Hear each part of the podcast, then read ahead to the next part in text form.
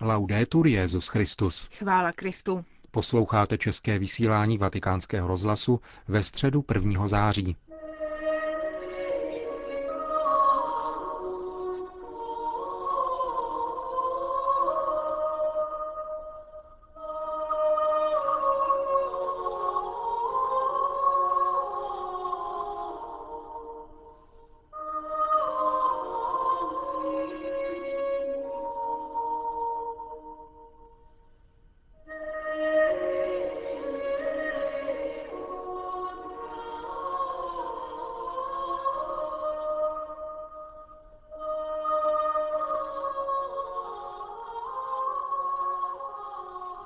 Pravidelná generální audience svatého otce v Castel Gandolfo se dnes pro velké množství předem ohlášených věřících nemohla konat, jak je tomu v letních měsících zvykem na nádvoří papežské rezidence, která pojme jen několik stovek lidí. Musela proběhnout přímo na náměstí malebného městečka Castel Gandolfo, kam přišlo nejméně pět tisíc lidí, mezi nimiž byli také poutníci z České republiky. Benedikt XVI. svou dnešní katechezí navázal na cyklus duchovních portrétů významných postav z dějin církve a obrátil pozornost na představitelky církevního života. Dnes papež podal první část katecheze věnované postavě svaté Hildegardy z Bingen. Cari fratelli e sorelle, Drazí bratři a sestry, nel 1988 roku 1988 u příležitosti Mariánského roku ctihodný Jan Pavel II. napsal apoštolský list nazvaný Mulieris Dignitatem o drahoceném poslání, které v životě církve konali a konají ženy. Církev, čteme tam, děkuje za všechny projevy ženského tvůrčího ducha, které se vyskytly v průběhu dějin mezi všemi lidmi a národy. Děkuje za všechna charismata, která Duch Svatý uštědřuje ženám v dějinách božího lidu. Za všechna vítězství, za něž vděčí jejich víře, naději a lásce. Děkuje za plody ženské svatosti. Také v oněch stoletích, která obvykle nazýváme středověk, vyčnívají svatostí svého života i bohatostí nauky různé ženské postavy. Dnes bych vám rád představil jednu z nich, svatou Hildegardu z Bingen, která žila ve 12. století v Německu. Narodila se roku 1098 v Bermersheimu v Poríní poblíž Alcej a navzdory trvale chatrnému zdraví zemřela roku 1179 ve věku 81 let. Hildegarda pocházela z početné a urozené rodiny a již od narození ji rodiče vedli ke službě Bohu. V osmi letech za účelem náležité lidské a křesťanské formace byla svěřena péči učitelky Juty ze Španheimu, která žila v ústraní klauzury při benediktínském klášteře svatého Disiboda. Vznikl tam malý klauzurní ženský klášter, který se držel řehole svatého Benedikta. Hildegarda přijala obláčku od biskupa Otis Bamberku a v roce 1136, kdy zemřela matka Juta, která se mezi tím stala představenou komunity, povolali jí spolusestry, aby se stala její nástupkyní. Konala toto poslání s využitím svých talentů vzdělané ženy, duchovně na výši a schopné kompetentně řešit organizační aspekty klauzurního života. Za několik let také z důvodu rostoucího počtu mladých žen, které klepaly u bran kláštera, založila Hildegarda další komunitu v Bingen, jež nesla jméno svatého Ruperta a kde strávila zbytek svého života. Styl, jakým vykonávala svou službu představené, je příkladem pro každou řeholní komunitu. Vzbuzovala svatou soutěživost v konání dobra, takže, jak vysvítá z dobových svědectví, matka i dcery se předbíhaly ve vzájemné úctě a službě. Již v letech, kdy byla představenou kláštera svatého Disiboda, začala Hildegarda diktovat mystické vize, kterých se jí dostávalo, svému duchovnímu rádci, mnichovi Volmarovi a své sekretářce, spolusestře Richardy z Distráde, k níž ji pojela náklonost. Jako je tomu vždy v životě pravých mystiků, také Hildegarda chtěla být podřízená autoritě moudrých osob kvůli rozlišení původu svých vizí, protože se obávala, že by mohly být plodem iluzí a nepřicházely by od Boha. Obrátila se proto na osobu, která se v její době těšila v církvi maximální úctě, totiž na svatého Bernarda z Clairvaux, o němž jsem již mluvil v několika katechezích. Ten Hildegardu uklidnil a povzbudil. V roce 1147 se jí však dostalo dalšího důležitého schválení. Papež Eugenius II., který předsedal synodě v Trevíru, četl jeden text diktovaný Hildegardou, který mu předložil mohučský arcibiskup Jindřich. Papež pověřil mističku, aby sepsala svoje vize a promlouvala veřejně. Od té chvíle duchovní prestiž Hildegardy neustále rostla, takže jí současníci přiřkli titul Teutonská prorokyně. Drazí přátelé, pečetí autentické mystické zkušenosti Ducha Svatého a zdrojem každého charizmatu je to, že osoba, které se dostalo nad přirozených darů, se jimi nikdy nechlubí, nevystavuje je na odiv a především projevuje totální poslušnost církevní autoritě. Každý dar, který uděluje Duch Svatý, je totiž určen k růstu církve a církev prostřednictvím svých pastýřů rozpoznává jejich autenticitu.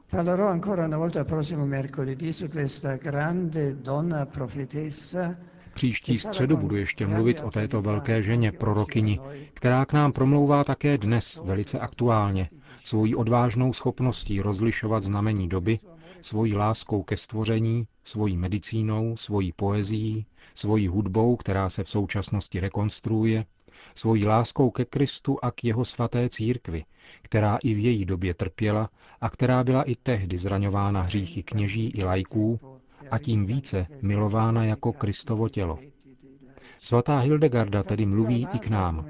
Budeme o tom hovořit ještě příští středu. Díky za vaši pozornost.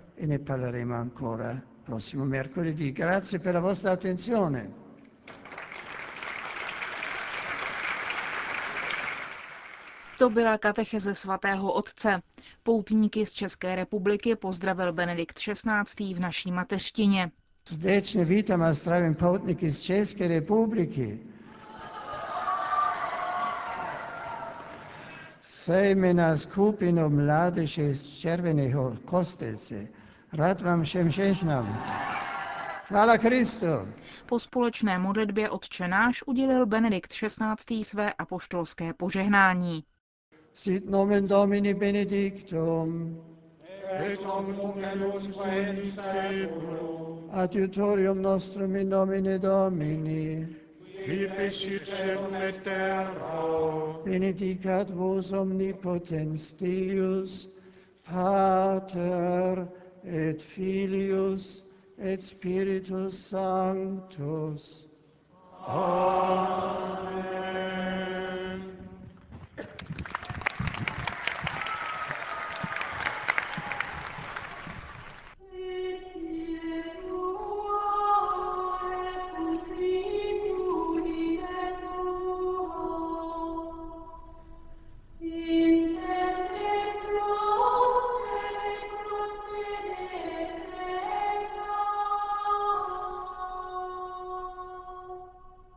Další zprávy. Vatikán. Kéž církev v Ázii stále více svědčí o kráse bytí křesťanem. Toto přání vyjádřil Benedikt XVI. v poselství Kongresu katolických lajků v Ázii. Ten až do neděle probíhá v jeho korejském Soulu.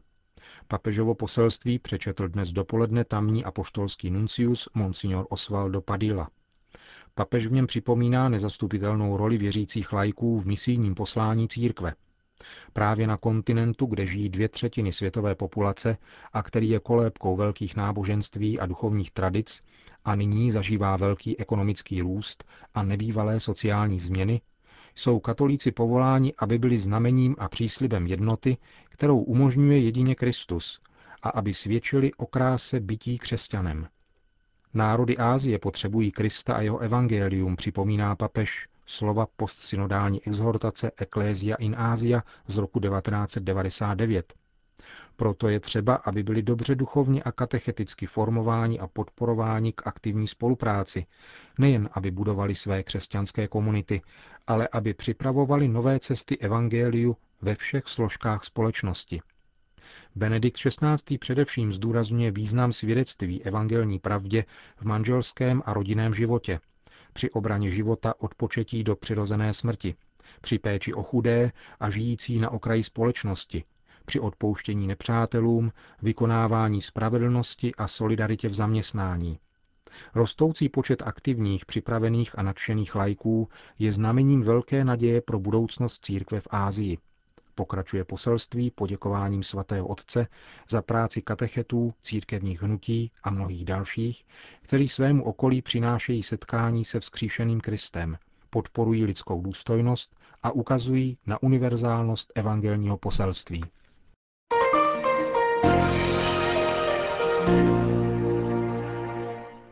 Trevír. Německá biskupská konference představila v Trevíru nové směrnice pro boj se sexuálním zneužívání uvnitř církve. Normy platné od dneška, tedy od 1. září, prezentoval na tiskové konferenci monsignor Stefan Ackermann. Nové směrnice, jak vysvětlil, navazují na dokument z roku 2002. Jejich hlavním přínosem je detailnější vyjasnění kompetencí v případech, kdy dojde v řadách kléru nebo mezi spolupracovníky církevních institucí k zneužívání mladistvých. První inovací je nominace člověka, na kterého se budou případné oběti moci obrátit. Tato osoba se po prvním zhodnocení případu obrátí buď na diecézního biskupa, či v případě řeholníků na generálního představeného. Biskupové mají také za úkol vytvořit stálou komisi, jejímiž členy budou psychologové, psychiatři a právníci. Druhou novinkou je aktivní prevence. Spolupracovníci církve mají v případě podezření na možné zneužívání okamžitě informovat pověřenou osobu. Bude-li podezření potvrzeno, informace musí být předána státní justici, případně dalším kompetentním autoritám. Ohlašovací povinnost státní prokuratuře odpadá pouze v případě, že o to požádá sama oběť. Paralelně s tímto řízením bude zahájen také církevní proces. Diecézní biskup informuje svatý stolec, který rozhodne o dalších krocích.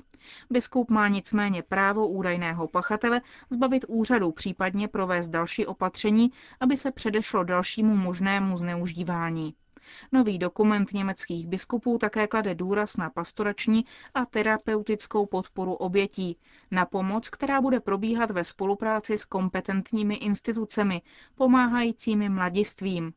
Dále dokument stanoví, že ti, kterým byla prokázána vina, nesmí být v budoucnu pověřeni službou, která zahrnuje děti a nezletilé.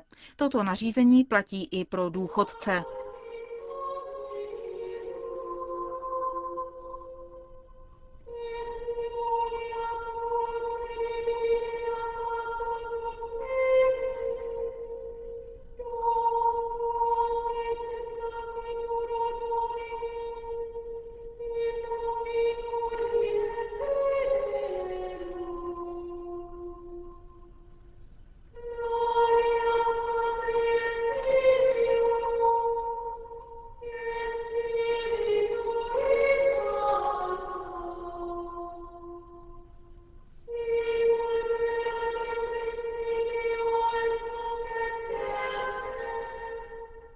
Končíme české vysílání vatikánského rozhlasu. Chvála Kristu. Laudetur Jezus Christus.